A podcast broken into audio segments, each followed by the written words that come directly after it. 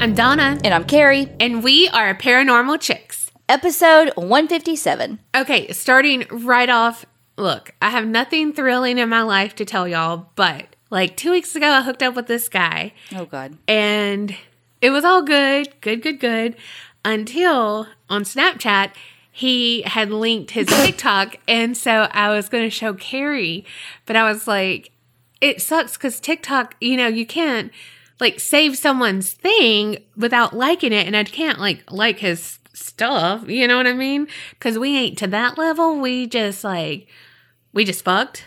Yeah. So I'm showing Kerri because I found like I like did his full name because we are on that level. Found it. So we're going through showing her the TikToks and she tried to pause it and she double tapped it and liked his TikTok. so in turn, Kerri fucked me. I unliked it just as quickly. Will he get a notification? I think he will. And then he's going to be like, what? And then it's going to not be there. And then he's going to be like, that trifling bitch. Well, He gonna be like, you you stalking me? Be like, well, like legitimately, we laughed so hard. I dropped the phone immediately. Luckily, on the desk. I didn't drop it on the Oh my floor. God. Like my arms went numb. I laughed so, funny. hard. I have turned into her mother. Like literally, my mom has done that before. I had to start screenshotting pictures because my mom would like pictures on Instagram, and I'm like, no, no, that can't happen. like we doing dirty like stalking here, mama. You can't be letting people know that you're looking at these pictures. And by you, it's under my account. So Meanwhile, she takes the phone over and pauses it first try on the part that we needed to pause it on, and I was on the third go round of the said video. she said, on the first fucking try. Literally. I mean, she just picked it up, went doop on the. Oh, god damn it. Well, When did I become this old woman? you get out of the dating game for a fucking year and you're an old woman. right? Well, there goes my social life right there. Whatever. You got like six more Dick's appointments. Dick's, Dick's appointments. appointments. See, I'm old. I'm fucking old. I'll go to the Walmarts for your Dick's appointments. I probably think you get outdoor equipment at your Dick's appointments. Oh, God. Oh, my God. Lord. Like Dick's I get goods. it. Oh my God, you are my mama having to explain the fucking punchline, y'all. I cannot with this girl. She I cannot. well, you know who can? Patreoners. Ooh. So thank you so much, Brittany K from South Carolina. Sarah D from Illinois. And she has a podcast herself called the Creep Show Podcast. Caitlin C from Montana. Isaac M from Kentucky. And just purely synchronicity, uh, happy birthday, Isaac. And welcome Bree J from Arizona, Christy E from Kentucky. Danielle D from Nevada, Lauren W from the UK. Dacia W from Colorado. And Jessica F from Illinois. Thank y'all so much for joining Patreon. We hope y'all are enjoying all the bonus content. And I know we mentioned it a couple episodes ago, but like we said then, we know that not everyone can support us on Patreon, which we totally understand. But there are other ways that you can support us, liking and reviewing us on different podcast players, but also liking and following us on different social media platforms. And we actually had some people reach out and say they didn't even know we were on those social media platforms for the 18th time in a row. So, check us out on Facebook. We have a Facebook group, a Paranormal Chicks group, and then on Twitter and Instagram, the APC podcast. Yes. And we have almost a thousand reviews on iTunes, but we're like 40 away. Y'all got to be that 40. Please, can you get us there? A thousand. Because that would be shit. amazing. I can't even believe a thousand people listen to us. Me either. But thank y'all. Well, I mean, you know, there are probably some that stopped. The ones that don't like the F word. Yeah. Well, I said it a lot earlier in that story. Fuck, Donna. well, he fucked me, then you fucked me, and that's a threesome I never want to have again. no, I definitely don't want any part of that shit. Okay, for my story this week, Wait, is it a child anything? no, it's not a child. Okay. I didn't remember that, but it's not a child. Okay. I totally didn't oh, remember oh, that. God. is anyone surprised? No. No. And the collective, no. But this story did come from someone in the Creepinati. So thank you so much, Nana who is from Denmark, which is where this story takes place.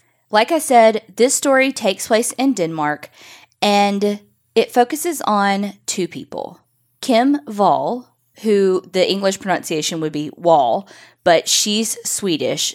And I did watch a YouTube makeup tutorial on this by Paulina Beauty, and she's Swedish. And she said that it's pronounced Kim Wall and Peter Madsen. So we're going to just talk a little bit about each of them and then how their stories intersect. Kim was an independent journalist who was brilliant.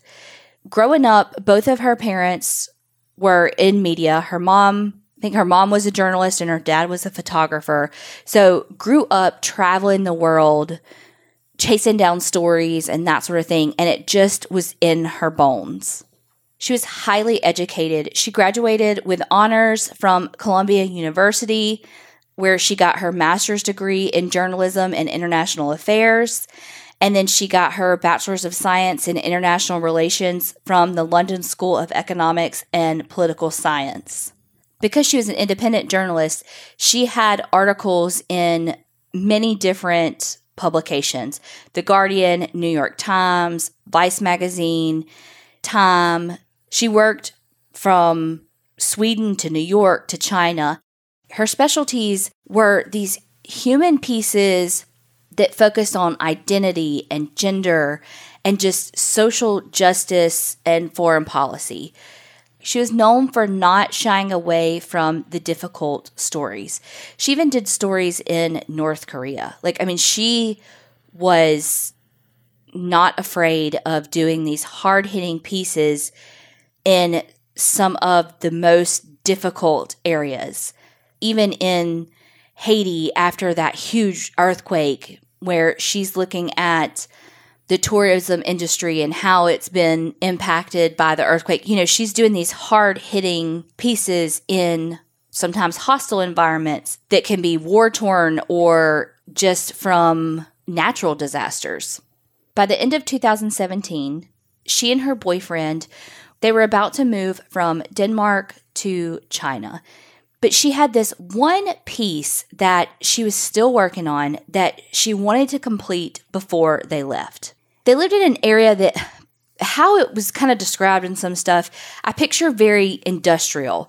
What I picture is old factories that in some places were transformed into housing and in some places were still warehousey type buildings that could be used for literally anything any type of business that wanted to be there so it could be some sort of manufacturing something so it could be anything one day when she and her boyfriend are out just kind of exploring in the neighborhood she sees on one of the buildings rocket madsen space laboratory and that's what kind of sparked this last piece that she wanted to write before they moved to Beijing. So there had been this push for like an amateur space program, and that's kind of what the piece was about. There was this one guy in the area in particular that was pretty well known because he was, as he called himself, like an inventorpreneur, I guess is I think is how you said it. And that is Peter Madsen. So, Peter Madsen grew up near Copenhagen. Peter had three older brothers that his mom had from a previous marriage, well, two previous marriages. And his mom was a good bit older than his dad. Not that that matters, but it's just, I don't know why I said that detail, but I did. Because everybody else said it, so I did, okay?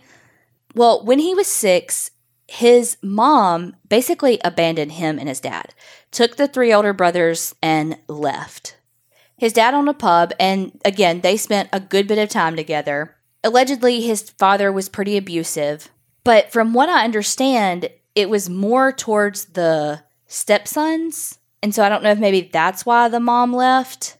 So I don't know how much it was towards him or not. Well, Peter's father was really into rockets and all of that because he was born in 71. So it was obviously after, you know, the whole race to the moon stuff, but still early enough to where it was like, you know, people are now aren't as interested in the space program as the 70s, you know? So his father was really interested in rockets. And so Peter became interested in them too, so that they had that that they bonded over.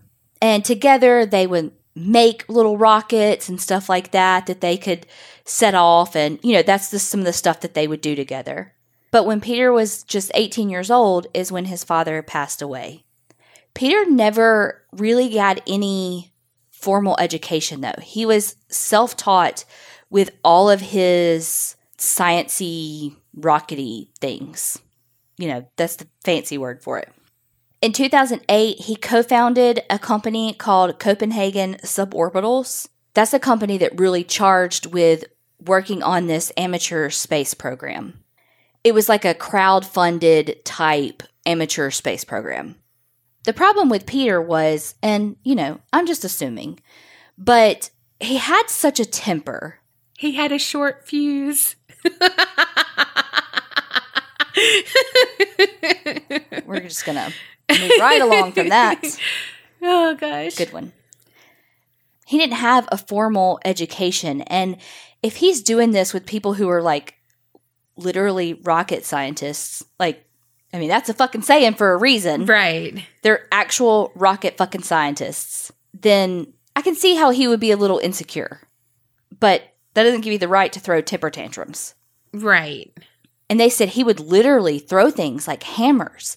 And when you have, you're literally working on building a rocket. Right. And you've got rocket fuel and shit like that. Uh, Yeah. You can't just be willy nilly throwing a hammer. right. I feel like that's an OSHA regulation you're breaking. yes. Yes. I don't think it's OSHA in Denmark, but you get the point. Right. So eventually, the Copenhagen suborbitals ditched him. They're like, "You're fucking out. You're a liability. We, can't have you. Like, you guys to go." That's when he opened the Rocket Madsen Space Laboratory that Kim saw on her walk. The other thing that Peter was well known for, though, was not just the space business. He actually built submarines. So he liked the sky and the sea. He did all kinds of shit like that. Like, I want to shoot you into space. I want to get you as far down as below. Like, I think that this speaks so much to his maybe narcissism, like feelings of inadequacy, narcissism, maybe. I don't know which one, because I don't know. I haven't met the guy. Y'all tell me what you think. But that he feels like he has to conquer literally the sky and the sea. yeah. I was listening to this podcast about it called The Minds of Madness. And it was saying like he has to go, I forget how they said it, like to the peaks of the sky and the depths of the ocean. He's literally going as far as he can in both directions. So I don't know. What do you think? Is it narcissism or is it feelings of inadequacy? I don't know. So he was actually on his third submarine. His first two submarines were the UC 1 Freya. I hope I'm saying these names right. And the UC 2 Kraka. He was on his third submarine, the UC 3 Nautilus. The UC 3 Nautilus was the largest privately built submarine in the world. So, again, obviously, it's not bigger than any military submarine. So, it's not the biggest, but it's the largest privately built. So, Kim's really trying to nail down an interview with Peter because he's really well known in the area. He does a lot of different things with the media. You know, he's really well liked with the media. He's very engaging. He does different speaking engagements and that kind of thing. And so people know him in the area. They know the submarine. I mean, hello, this big submarine in the fucking water right there. I mean, he's known. So they're getting closer and closer to the time where she and her boyfriend are going to leave for China. And so she's still holding out hope that she's going to get this interview with him. And she's continuing to reach out and reach out and reach out. And finally, he messages her back and says, Okay, can you come by for a meeting? Is it on the submarine? No, it's not. But they meet for just like a quick couple of minutes. I think like a quick, maybe even just like 15 minutes. I can't remember exactly how long it was, but not very long. And he's like, Oh, well, I actually don't have a lot of time right now, but later this evening, can you come meet me on the submarine and I can show it to you and we can finish up this interview? And she's like, Oh, well, I actually have a going away party tonight, but ooh. she knows her boyfriend's going to understand because he's so supportive of her career. And so she's like, Yeah, I can make it work. Okay, I do not know this story. However, on the first season of Solve, that podcast, Mm-hmm. it's like the law and order of podcasts. So it's like ripped from the headlines. Yeah. I think they had a story of this and like you have to solve it. And then it says like taken from Probably. blah, blah, blah. So I don't know what happens or whatever, but I think this is the story. Probably. ee, okay, okay, okay, okay. So Kim tells her boyfriend about it. And of course, he's very understanding. He's like, "Girl, go get your story. Like you wanted wanted to wrap this up, get this story finished before we left. Like, go ahead." And she's like, "Do you want to you want to come on this submarine with me? Like this is like a once in a lifetime. Like you want to come?"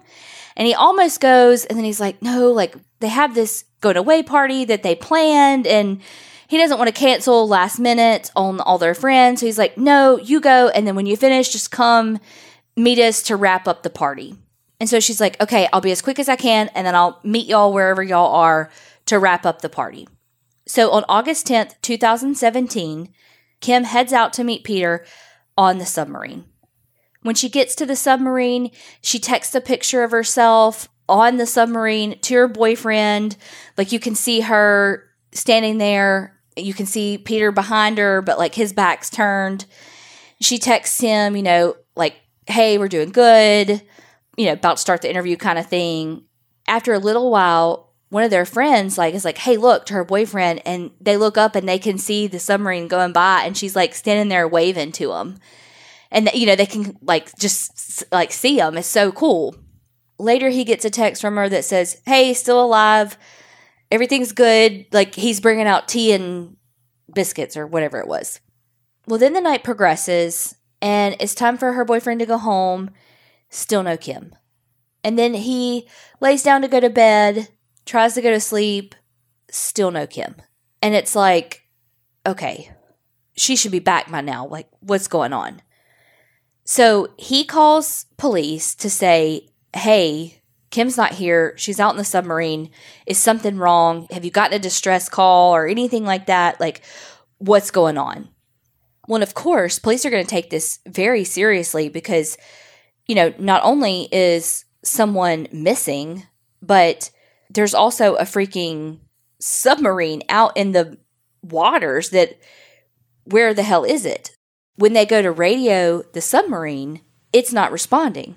So now they have this submarine that's out somewhere in the water that could be of danger to other vessels. So they're trying to find it and trying to find it. Well, by the next morning, and this is like 11 a.m. next morning, not like 4 a.m., this is like 11 a.m. They finally get Peter over the breaker breaker 1 9 and he radios that everything's okay. There's a private boat that sees Peter because you know with the submarine, the top hatch is like how you get into it. You know, in all your submarine experience, mine too. And so they like see him up there, and they're like, "Hey, hey, are you okay?" kind of thing. He goes down into the submarine, and then the submarine starts sinking. And so the people on that private boat have to rescue Peter. Well, all of this media is out there because they're like, you know, people have gotten wind of this submarine's missing. Oh, wait, you know, it's Peter and his submarine's missing. Wait, is that there's a girl that's on there and she's missing? Wait, who, who, you know, they're trying to put these pieces together. And then when they bring Peter ashore, he kind of talks to them, but also kind of ignores them, which is unlike him because he's usually so jovial with the media and laughing and joking and all that. I mean, granted, his submarine just sunk, so you know he's not going to be like hi ho, hi ho, you know. But he did say something to the effect of, it sunk and all the doors were open. I just remember that like sticking out in my head that he said, like he specifically mentioned that it sunk with all the doors open. Mm. Every time I think of a submarine, all I think about is like that one like binocular. I don't know, whatever you would, whatever it is, but like on the cartoons where the one eye Yes. is like really big and it's like wonka wonka, you know? Yes, yes. Well, I'm not very clear on the exact timeline of the next, let's say, 24 hours. Because at some point, Peter tells police, again, this happens in Denmark, so I don't know exactly what their rules are because I'm trying to put American laws on Denmark, but they detain him on involuntary manslaughter charges. I don't know how, but I also don't know their laws, you know. But I do know that he tells police that he dropped Kim off at the docks at this bar before he took the submarine back out.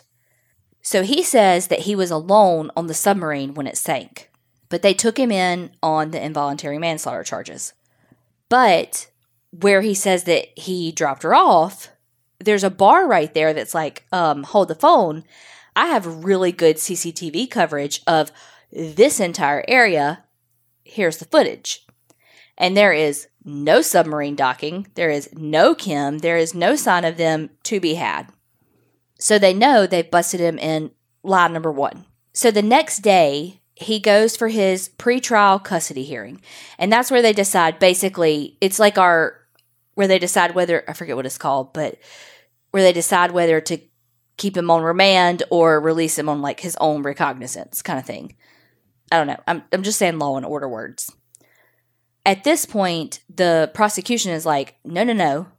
We need to keep him for sure locked up. And, you know, they're trying to get him, his defense is like, no, no, no, he's, he's cool. It's fine. Well, at this point, he changes his story. And he says, well, her death was an accident. It's like, what? Right. If her death was an accident, you wouldn't have lied about it in the first place. But also, um, what death? I mean, duh. Yeah. It's, it's my story, so duh. But, Yeah. Um, skirt. What Yeah. death? Yeah. Excuse me, sir. Um, you you missed a step. What death? So he says that so the hatch that you you climb in, you know, this like 150 pound hatch, 70 kilogram hatch. When they were getting in, he like loses his footing and the hatch falls and hits her on her head and kills her. And so he does the only appropriate thing is to bury her at sea Okay. because that's the you know the thing that they would she and her family would want Exactly. you know oh my never gosh. see her again bury her at sea never get to say goodbye yeah that's what they would want Right. Yeah. Dumbass so they're like okay you have to be held for at least 24 days well after he said that of course they're looking i mean the police this whole time are, are searching for her but the very next day they raise the submarine like they unsubmerge it and they start looking into it to see if they can find Kim. Well, as soon as they get on it, they realize that Peter sunk it intentionally. And that's where I'm like, duh. And he left all the doors open so that any evidence would be washed away Mhm. and not kept like a fucking time capsule, yeah. you know, like a submarine's meant to do Yeah. you know, keep everything from getting wet. They did find some blood and hair that belonged to Kim when they searched the submarine. Then, 10 days after Kim went missing, a cyclist is riding down the beach and they find a torso. And this torso is obviously dismembered and completely naked. DNA confirms that it is Kim's torso and there were 15 stab wounds on the torso. And some of the stab wounds were actually in and around the genitalia. Those stab wounds were made with a screwdriver, what?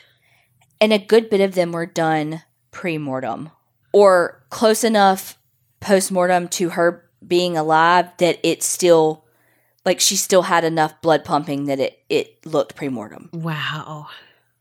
So at that point, they charged him with indecent handling of a corpse. But I set her out to sea. Right. He's still sticking to his story of she hit her head on the what you do, The latch. Yeah. And that he buried her at sea. And it's like, but um what um then a couple of weeks later, they find Kim's skull. Guess what? No skull fracture. Color me surprised. So clearly Mm-hmm. she didn't die from a bonk on the head from your heavy latch door. Right. so they get his computers and they're looking and they find all of these searches for some pretty snuffy snuff porn. Oh gosh. One of the videos that he had saved was a killing done by decapitation and burning. Mm. Well, here's the thing. These videos were were real. Like these weren't just like, "Oh, let me act this out porn." Like these were like real, snuff fucking films. yeah, yeah. Like I, yeah, real shit. So then police were like, "Okay, well did he film this? Cuz I mean, this shit real, so is he the one that killed these people and filmed this?" But they were able to prove it wasn't him that that filmed it. I don't know where the fuck it came from, but it wasn't him. That like he downloaded it off of something. Right. Whatever dark web troll shit he was on. Yeah. So they found that his top three porn searches were throat, girl, and pain. And then based on his search history too, they could tell that he was into videos specifically where women were being harmed with knives or spears just hours before Kim came onto the submarine. He had Googled beheaded girl agony. Ugh. Doesn't that just like make your stomach just Yeah. Well, and when he is a total Nimrod because he sees her waving at people I know. from the submarine. You People know what are I mean? going to miss her. Yeah, it's not like you have planned this out. You know, he's it looks like he's planned this out, but he's only planned it out 5 minutes before she gets there. I know. You know what I mean? And it's like you're literally seeing that, oh, okay, this is someone who tons of people know because she's a renowned journalist. Two, you know that she has a boyfriend hmm and you know like she is supposed to be leaving somewhere with you know what i mean like you Yeah. know they talked about this stuff and it's like mm, maybe just be like not this one like not the right time Yeah. I mean, not any of them, but not any of them but i mean yes. like no, I know. You dumb. like i mean i'm glad i'm not glad that she's dead but i'm Glad that he chose somebody that he was going to get caught, Caught, with so that he didn't do this to 18 other people. Completely Yes. agree. but i'm just like like oh okay okay so you saw that she was waving to 18 people there but you Mhm. thought yeah okay Yeah. It's because he's not thinking. Well, when they found the plastic bag that had her head in it, they found plastic bags that also included this is we're getting a little more graphic, but her legs and her clothes. Then in late November, on one week, divers found her arm, and then the next week they found her other arm. Wow. Oh my gosh.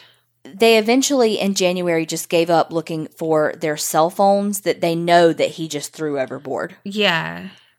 I don't know if they could tell this because it had been in the water too long or anything, but these body parts, could they tell if this was pre or post mortem? The dismemberment Yeah. postmortem. Okay. Oh God.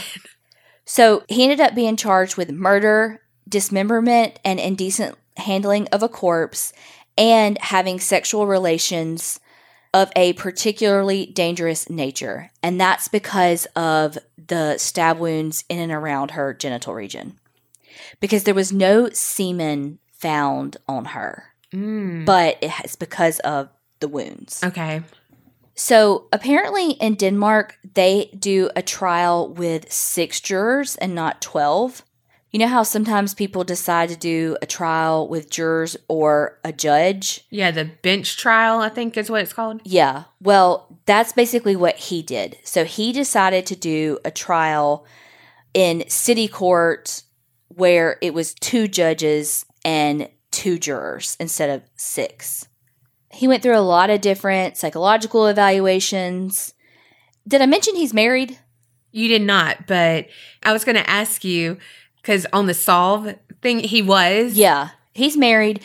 I don't even know her name. They had an open marriage though, so it was pretty like everybody does whatever kind of thing. hmm I literally don't even know her name.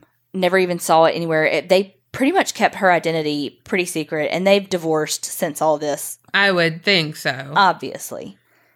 So, of course, the prosecution is like, hallelujah, that he changed his story like 18 times. I mean, that's good for them.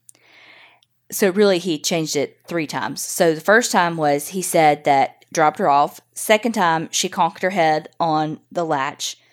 And then at trial, he said that it was carbon monoxide poisoning and that he did still bury her at sea. sir, I know. sir. I know. Meanwhile, that all the stab wounds were so that she would sink. And Sir, that he tried his best. just randomly in that spot though. Yeah, he tried his best to um, hoist her up with a rope, but she was too heavy. You know, all 100 pounds of her. hmm I think that says more about you than her. Also, just happened to be in bags. So, no. So, because she was so heavy, he couldn't hoist her up, but he was determined to bury her at sea. So, that's why he dismembered her. Oh, okay. okay. That is very respectful to the body. Yes, it, it really is. I mean, if you're going to be buried at sea, I mean, what better way I mean, wow. to have a stranger dismember you with none of your family members present, None nor the love of your life that you were going to mm-hmm. spend the rest of your life with, because that's what, like, her boyfriend, that was the love of her life. Like, they were Wow. so happy, going to spend the rest of their lives together. Like, fuck you. So, fuck you, Peter, not fuck you, her and her boyfriend. Yeah. Oh my gosh. He is. Yeah. So, Even pirates would be like, what the fuck are you talking about? Mm-hmm. Yeah. Well, the other thing was when he was describing the dismemberment in trial, he was very emotionless. But he was jerking his dick. I mean, you I mean, yeah. hmm It was like he would say things like it's worrying. He would say words that he thinks would be good descriptors to make him sound empathetic, Mhm. but he's not because he's a piece of shit and he's Yeah. not empathetic at all because he doesn't give a fuck because he got off on what he fucking did. Right. So he was found guilty and sentenced to life in prison. So, two things have happened of note since he's been sentenced to prison. The first thing is your boy got married Imagine that. mm-hmm, mm-hmm, to a Russian artist named Jenny Curpen. I don't know if that's how you say her last name. But, okay, so, okay, people have been whew to her. Apparently, she's like doing like this self, I don't know if she still is, but she was like in this self imposed exile to Finland. But some stuff kind of alluded to the fact that she's, again, she's an artist and that like this actually may be for a piece like for uh, this art piece and then it may all kind of be a sham. Like for her. Like he doesn't know it's a sham. But she got married to him? to get like inside stuff from him. I don't know. Who knows? I feel like if it's in an article everybody knows so it's like probably not but Yeah. i kind of hope it is because again fuck you peter. Oh, yeah, for sure. But I feel like you could have just got that without marrying him. no i know i completely agree Um, Also, it pisses me off, and I don't know. I don't think that prisoners should have the right to fucking get married. Yeah, I said it. I'm not saying anything against that. I'm saying, I was just going to say off mic, I told Kerri, I was like, and I bet people wrote to him in prison, just like Chris Watts, being like, You're a good dad, you're a good husband. And you literally said he got married. Well, that's why I said uh, we should keep that. Ugh, I'm sure I popped my finger or something, and that's probably why we didn't keep it. But I don't know, but I really, I really think it's such fucking bullshit that he that prisoners have the right to get married. Like that. That is not. Let me change. No, not the fucking right. That they have the goddamn privilege. When people in the LGBTQ community just got that motherfucking right, and these fucking pr- these fucking prisoners who have murdered people can just fucking get married willy fucking nilly. Yeah. That pisses me the fuck off. And then the ones that fucking get conjugal visits, and so then we have to have have to have more fucking tax dollars to have fucking separate little housing shit so where they can fucking fuck. And you know what? You know what? That's you know what? The other day, because it was when we were talking about how it is so awkward for me when I hear people have sex and I'm not supposed to hear have sex. And Colby said, because remember, Colby used to be a prison guard. And he said, uh, yeah, you should hear it when they had conjugal visits. And I was like, well, I didn't even fucking think about that. He's had to fucking be the guard on the outside when the inmates are having fucking conjugal visits. Nope, no ma'am, no sir. I don't want any fucking part of that. Mm-mm. I would. That gives me the fucking heebie. No, I would. Oh my god, my neck is turning red right now. I have. I cannot. I cannot. I cannot. They probably had the most vanilla sex too. Or not. You, you never know. It's the quiet ones, girl. That's my soapbox. And you know what? That's what pisses me off. Is it that that. brr. You know, it's like the fucking law abiding members of our society that just got the fucking right to get married. And you've got people like this who just get to marry willy fucking nilly. Yeah. And that's not okay. Anyway, the other thing to note, and this is the last thing we're going to say about him, is that your boy escaped for a minute. What? Uh huh. But was it by rocket or submarine? Well, he made it half a mile and was only gone for five minutes. Well, So this motherfucker took a female prison psychologist as a hostage. oh, Of course he fucking did. mm-hmm. And he had some weapons that they said resembled a gun and like a bomb belt. But I think when they got closer, it wasn't that. But I mean, the dude built fucking submarines and rocket ships. You're gonna think that he can Yeah. fucking MacGyver a bomb belt up in Yeah. prison. Yeah. So they kept their distance, but he was taken into custody. Like literally, he was arrested half a mile from the prison, five minutes after police. I mean, literally five minutes after police were boop boop boop. Hey, uh, uh, Peter got out, and they arrested him. Was the psychologist hurt? Nope, nobody was hurt. Good. And it says nothing indicated that the belt actually had explosives. So it looked like it, but he didn't have anything to actually make it explosive. Well, that's Good. that, well, that's good, but that's also him. Didn't really have the the full education to do everything that he thought he knew. And on the outside, he was this really jovial person and, you know, Yeah. whatever. And just like appearances can be deceiving.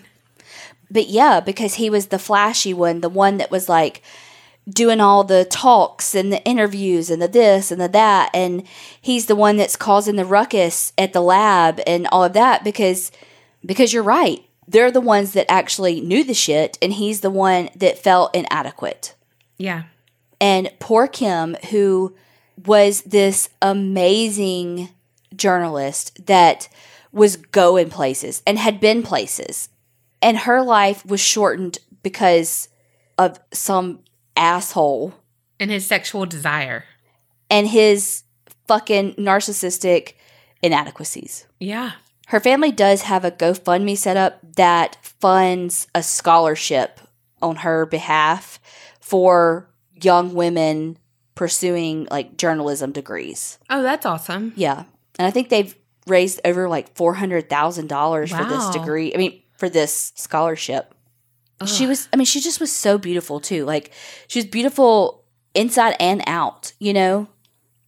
Well, my story might be a little more depressing. Oh, fuck. Yeah. We should have switched order. Well, like we always say, how real life can be scarier than paranormal, it rings true with this story. But don't fret, there's some paranormal aspects as well. We're going to be exploring the life of Rhoda Derry. Have you ever heard of her? It, the name sounds familiar. Okay, she was born in 1834 in Indiana, but then her family moved to Illinois. And she became best friends with Mary Tyler Moore No, and then got a spin off show. no. I have no idea who you're talking about. Rhoda. Well, not that person, but they moved to Adams County to be exact. Well, Rhoda came from a pretty large family. She was the youngest of nine children. And you know, in that Irish folklore that I did before, and I said beauty doesn't see class. Well, Rhoda was as beautiful as her family was poor, and they were dirt poor. All I can think of is that Luann de Lesseps song, Money Can't Buy Your Class. No, oh, oh, no? Okay. Okay. I know somebody's going to understand. Okay. Rhoda's family did not own any land and they actually worked as tenant farmers on other people's land and stuff like that. When Rhoda was 16 years old, she met and fell in love with Charles Phoenix. And Charles was instantly smitten with Rhoda too and mesmerized by her beauty inside and out. The thing was, Charles Phoenix came from a neighboring farm family, and they were pretty well off, landowners, all the things.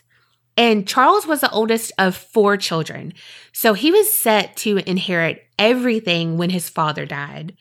So, the exact opposite of Rhoda. Good for Rhoda. Probably his family, not such a fan of it. Right. But this didn't matter to the young couple. They didn't see their differences. You know, they were enamored with each other, only saw the good. And their relationship went on for a few years. And then Charles asked Rhoda to marry him. And of course, she said yes. But that was the last straw for Charles's mom, Nancy Phoenix.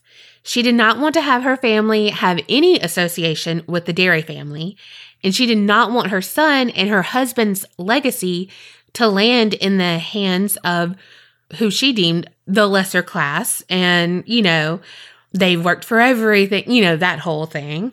And so she did what she thought she had to, and what she thought was a mother's duty to protect her son from being hurt, from being used, because she could only believe the lies she told herself at night that Rhoda was using Charles. You know, she had plotted everything to use Charles to get his money and land for her own family. Well, one day, Nancy saw Rhoda, and Nancy threatened Rhoda by telling her that she would put a hex on her if she didn't call the engagement off. And that might seem silly, like, okay, but it shook Rhoda to her core.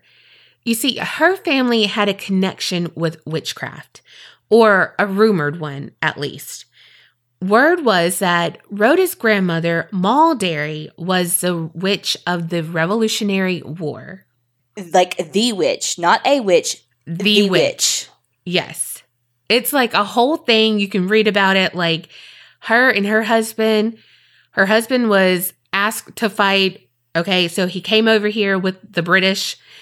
Then she like dressed up as a man. She basically pulled a Mulan and dressed up as a man, fought beside him. And then they switched sides and fought over here he was supposed to be like an expert marksman and so they said that like he never missed and so he had to be like a wizard and she could tell you know like an ambush was going to come or whatever and so she was the witch of the revolutionary war kind of thing you know all of this so whatever but the story goes but with all of that comes some bad stories too that after all of that she settled down and she started doing like some voodoo stuff Mhm. and, you know, whatever. So Rhoda had grown up hearing all of these stories about Moll Derry and hearing the scary tales about how she was basically the devil. Yeah. So that day, it seemed something switched in Rhoda. She was never the same, and in two weeks' time, she unfortunately became manic. She suffered a mental break. She would spout off about Old Scratch coming to get her, and he was always after her. And Old Scratch is like the 1900s slang for the devil. She also began to hear voices, and she would have these like bouts at home where she would get on her bed head on the mattress and like spin her head in a circle and they would say like a top but not like So she was breakdancing. yeah but how i picture it is not like breakdancing like how her head's like glued to the mattress but her body is like circling it you know? Yeah. that's kind of how i'm picturing that. And no one but rhoda's mom rachel really tried to help her. And rachel didn't know what to do but she did her best.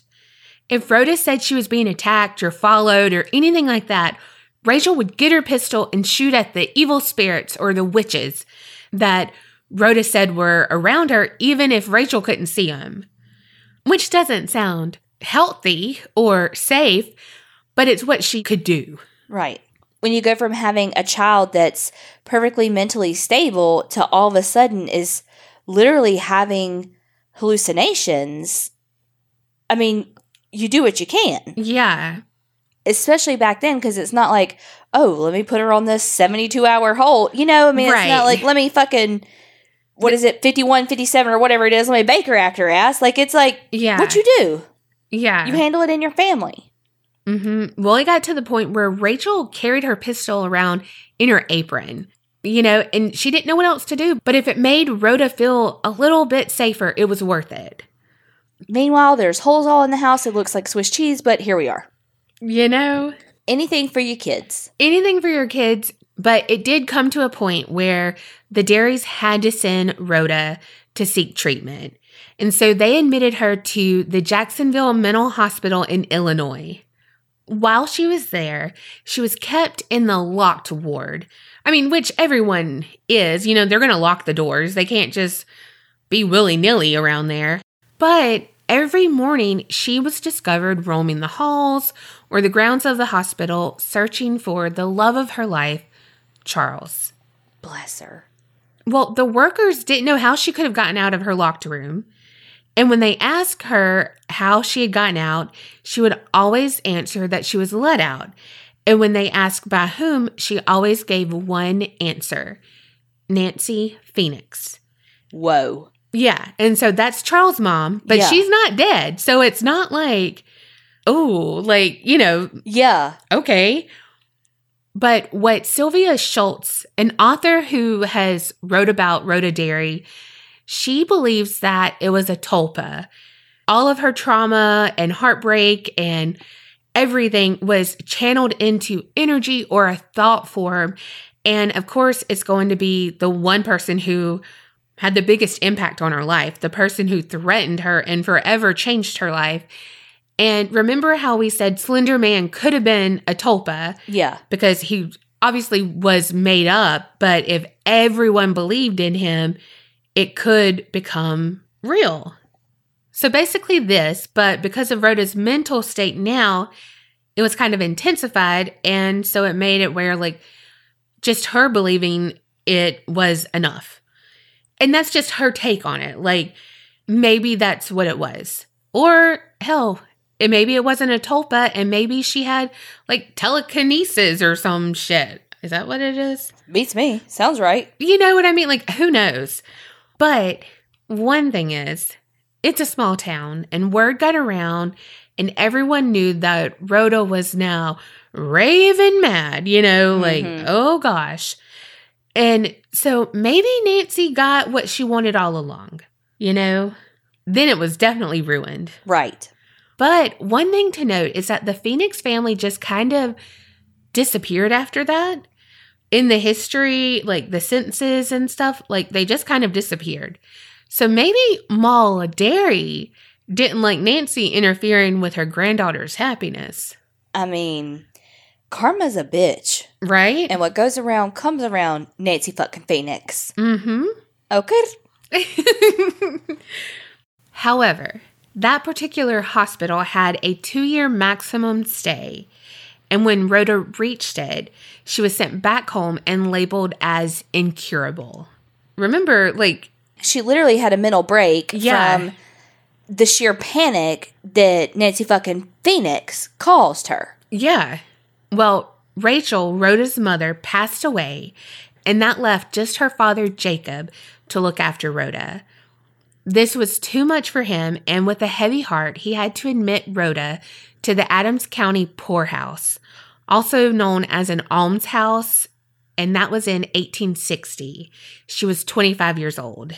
So, a poorhouse, or they were known as almshouse, or a poor farm, that kind of thing, they were essentially a tax supported place for people down on their luck, a place where they could go when they couldn't support themselves.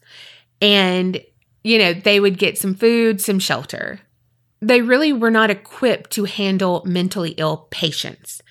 But That's where everyone with a mental illness ended up. no, but when you are poor, you don't have money for treatments. Mm-hmm. And the place that they could send her to gave her two years and then you're incurable. Right. So she got what was available, and that was this poorhouse. And again, like I said, it was basically shelter and food.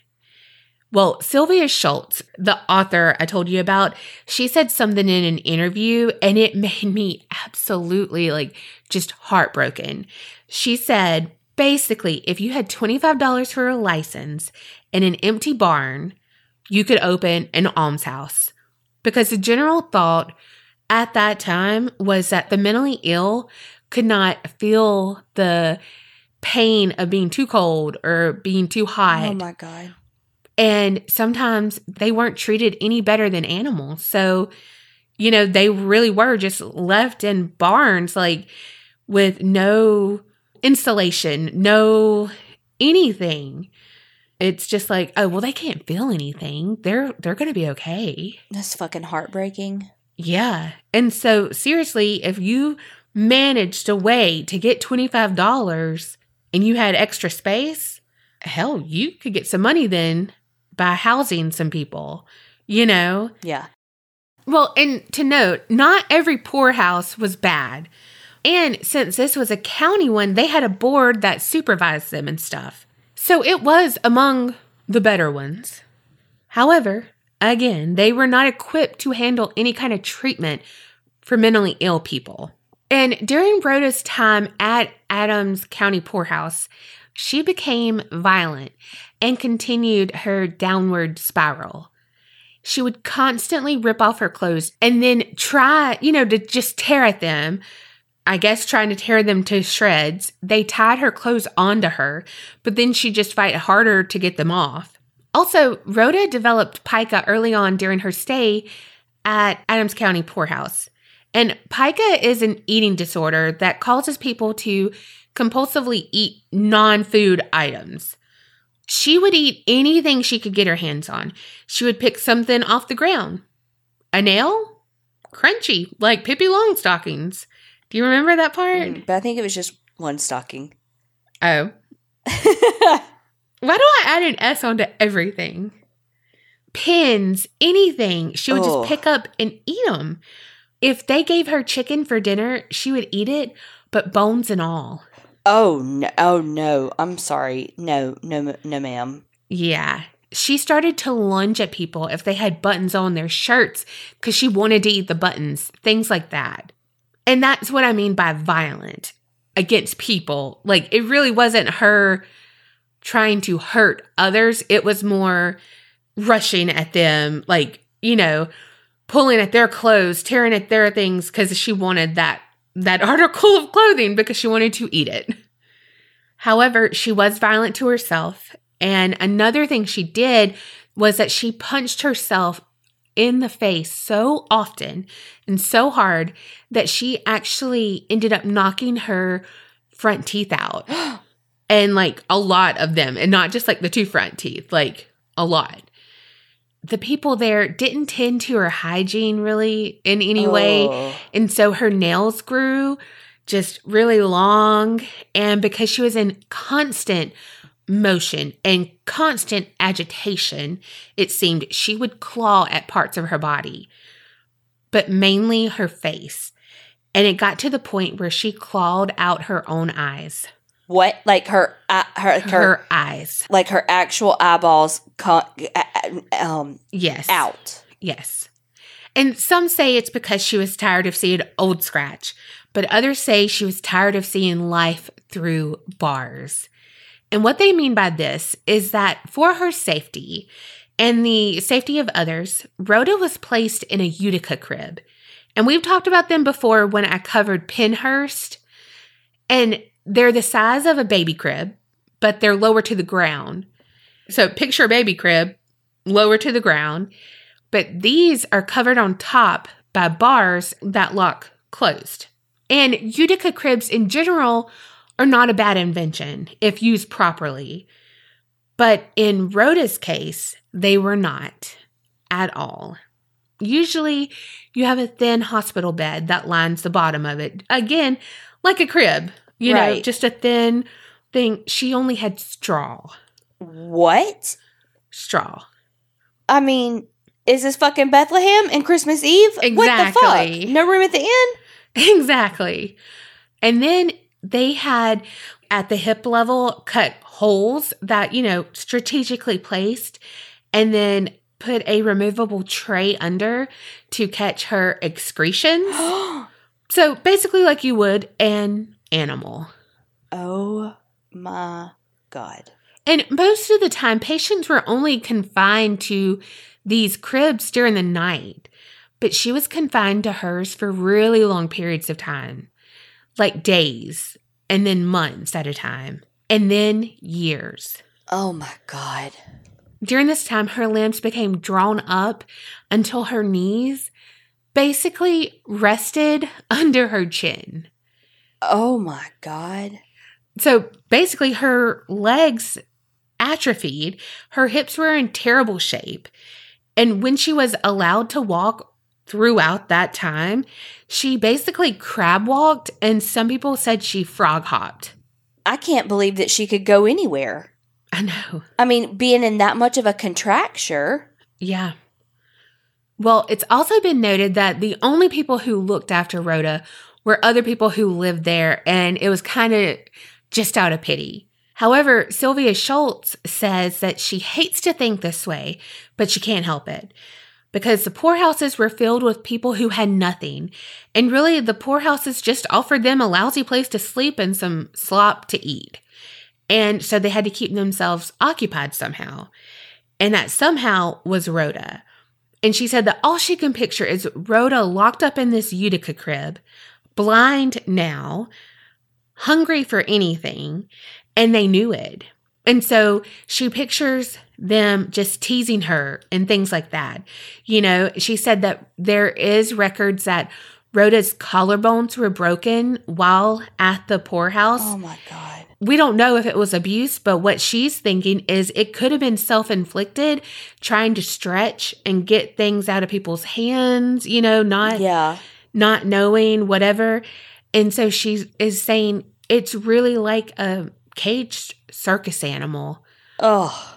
And speaking of animals, Oh no. because of the terrible living conditions, the place was infested with mice, Uh-uh. rats, and I'm sure the other R word.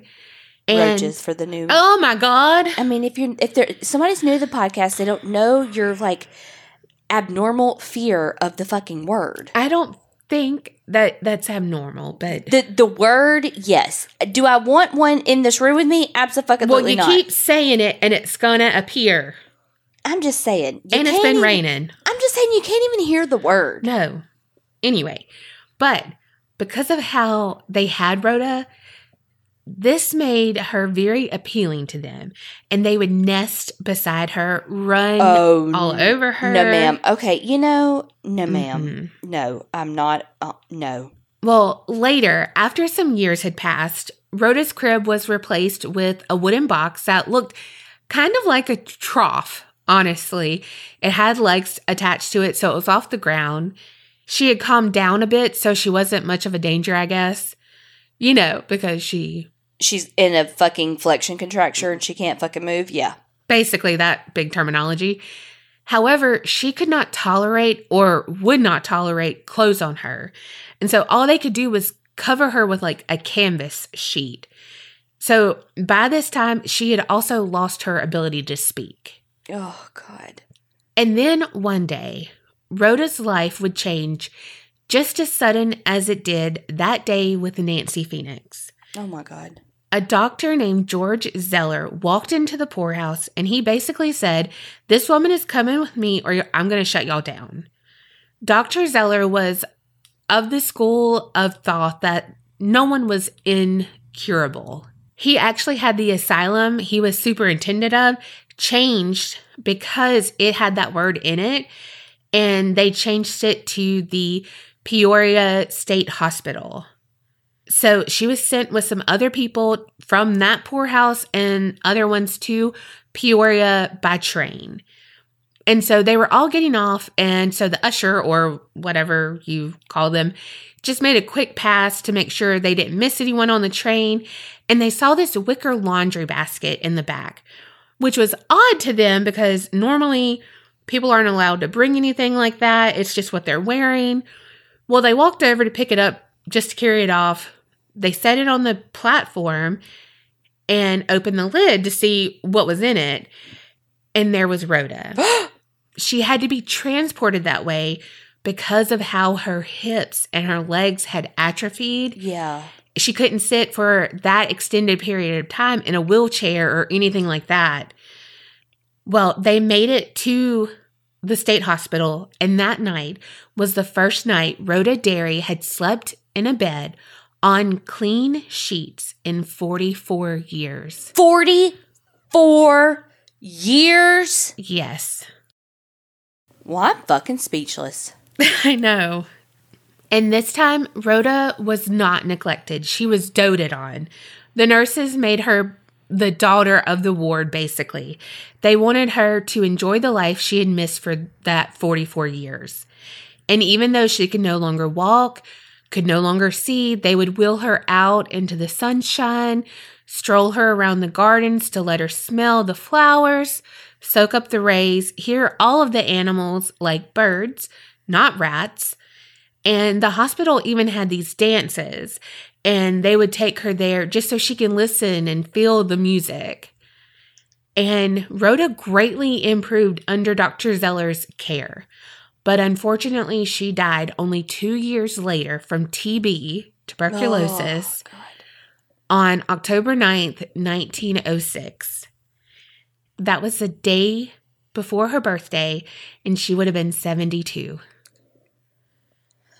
Holy shit. But for those two years, she was happy and she was loved. She knew who Dr. Zeller was, and every time he walked into the room, she would beam. I think she knew by his scent or, you know, speech or anything. He was her savior. And as much as she loved him, he loved her too. She was buried on the grounds of the hospital in Cemetery 1. And so now for the paranormal side. Just a few months after Rhoda died, some nurses reported seeing a crouched figure who looked like Rhoda at the cottage she used to live in. Because the hospital was set up in a cottage like setting, because Dr. Zeller said he didn't want them to feel like prisoners. He had gotten in trouble because he made them take down all the bars off the windows and stuff. And they were like, that's like $6,000 worth of shit that you're getting rid of. And he's like, yeah, like get rid of that. Yeah, don't care. Get rid of it. Mm-hmm. And he actually used a Utica bed, but it was he put all of like the straight jackets and like handcuffs and like all this stuff in it. And he would take it to like state fairs and, you know, like to different things. And he would be like, this is what your loved ones will not be in. You know, like I will, you know, like cure them with love, with kindness, with understanding, you know, all of this kind of stuff. And he was thought to be kind of a wackadoo kind of in that day because, you know, they're like, okay, Right. sure. Of course they did. Uh huh. But also back to paranormal. Some people have seen a beautiful brown haired lady in period clothing, and when they ask her her name, she replies Rhoda. And so it's like she can revert back to the time that she was like the happiest and the healthiest when she wants to, you know? It's also said in front of her grave, if you feel a tugging on your pants leg and smelling chew tobacco, it's her. Because something else about her, when she was a younger teen, she got into the habit of chewing tobacco. Loved it. And even in the hospital, she would crawl on her hands, you know, crawl with her hands over to you, tug on your pants leg, and ask you for some if you had it out or she can smell it on you. What? Yeah, hence the phantom tugging now. And there was this one website that said one of the workers who had neglected Rhoda was terrified to sleep at night because he had saw her doing that crab walk, kind of like frog hop thing at the end of his bed and he assumed she was back for revenge on him. But I didn't find it in a lot of places and I honestly don't think Rhoda had a mean bone in her. And I think she would stay at the place she was at peace, there on the hilltop of Peoria State Hospital. Yeah, definitely. Yeah. And that is the story of Rhoda Derry. Oh my God. That is fucking heartbreaking. Yeah. And like, it's real. It's real. And you can look up pictures. We'll have them on the website and like Instagram. She really, like, her case with Dr. Zeller helped further mental health later on, you know, to say, this is what you don't do. That's fucking heartbreaking. Yeah. That reminds me a little bit of that case that I did about that French girl, Blanche, but I'm not going to go much into it because obviously we did a story on it, but it was episode 97, House of Horrors. Yes. Yes, yes, yes. Well, one thing when you were talking about, like, oh my gosh, 44 years, Sylvia Shults, the author, the book that she wrote was 44 Years in Darkness, a true story of madness, tragedy, and shattered love. And in it, she goes through details of in 44 years, like that, okay, sure, 44 years, that's a long time. But in 44 years, all of this stuff happened, you know, and kind of like listed the presidents and listed like the monumental things around the world that happened. Yeah. And then you're like, holy shit. Like when you can see the timeline of everything that happened while she laid in that bed. Right. Well, and if you think about the timeline as far as like the years in which she was alive, I mean, if you look at the typical lifespan, I mean, some people didn't even live but 44 years. Right. So just think about how amazing of a life she could have had Mm-hmm. had she been able to have a normal fucking life and not be literally in the fucking fetal position in an adult sized fucking crib on pine straw. Yeah. And I mean, how long could she have potentially lived? You know, who knows? She could have died at 40, but she could have died 40 fucking happy as shit, not fucking 72 from TB in this hospital. Right. But I'm really glad that it ended on a happy note. She had those last two years, Absolutely. Feeling love like she hadn't felt in f- 44 years. a minimum, though, because she was in In the other two, poorhouse for 44 years. yeah, and then So- before, yeah, you're so right. she was in that other house, I mean, in that other institution for two years. And then there was some time in between yeah, where her mom died and her dad couldn't take care of her. And then some years or some time before that when her mom was pum pum pum her hallucinations. yeah, So, I mean, we're talking probably 50 fucking years since fucking what's her face Phoenix, Nancy, Nancy. fucking Phoenix put the fake hex on her. yeah, And then we had to bring in the Witch of the fucking Revolution to really take care of the Phoenixes. right. So both of our victims were tortured, but in different ways. But in both cases, a life taken away far too soon, but in very different ways. Yeah, and by both fucking selfish, motherfucking, narcissistic piece of shit people. Seriously. Because I blame you, fucking Nancy Phoenix. Me too. Watch her actually not have said anything about a hex to her, you know? Well, you know, they said when that whole rumor was going around that like, oh no, she she is for real bonkers. Like things are going on, you know. They said that Nancy was like, "Well, let me go talk to her and tell her I didn't put a hex on her. I didn't." And like her family was like, "You're not talking to her because this was when she was back Yeah. in town and they're like you're not you know because hello if she really did put a hex on her and then this is going on you know what else is she gonna do but also like fuck you because if nothing else you didn't accept my daughter. You know what i mean? So she felt bad but was it because you were experiencing something nancy? Or you know what i mean? I don't know. But No, I hope that she fucking actually felt bad and I hope that she fucking was fucking tortured. No, not tortured. I don't want anybody to be tortured. But I hope that she had to fucking live with that shit every day for the rest of her fucking life. That because she was selfish and she didn't want her fucking son to be happy because, oh, God forbid, he was dating someone that was poor. that she wouldn't gain anything from. Exactly, because he was happy. hmm who cares how much money she has? He was happy and he was in love and would have could have potentially lived the rest of his life in the most happy marriage ever. hmm Meanwhile, you didn't want that for you didn't fucking want that for him. So you did this. So I hope that you have to live with that for the rest of your life. Yes. Fucking Nancy fucking Phoenix. well, y'all tell us what y'all think. Do y'all think that Nancy fucking Phoenix really put a hex on her? And or do you think that the Witch of the fucking Revolution got some revenge for Rhoda? Mm. Or none of the above, and poor Rhoda really did just have a mental break from it and didn't receive the care that she needed. Yeah. Or D, all of the above. D, all of the above.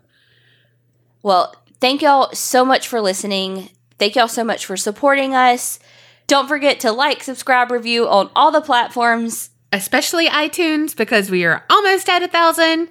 And remember, Creep it real and, don't, get scared.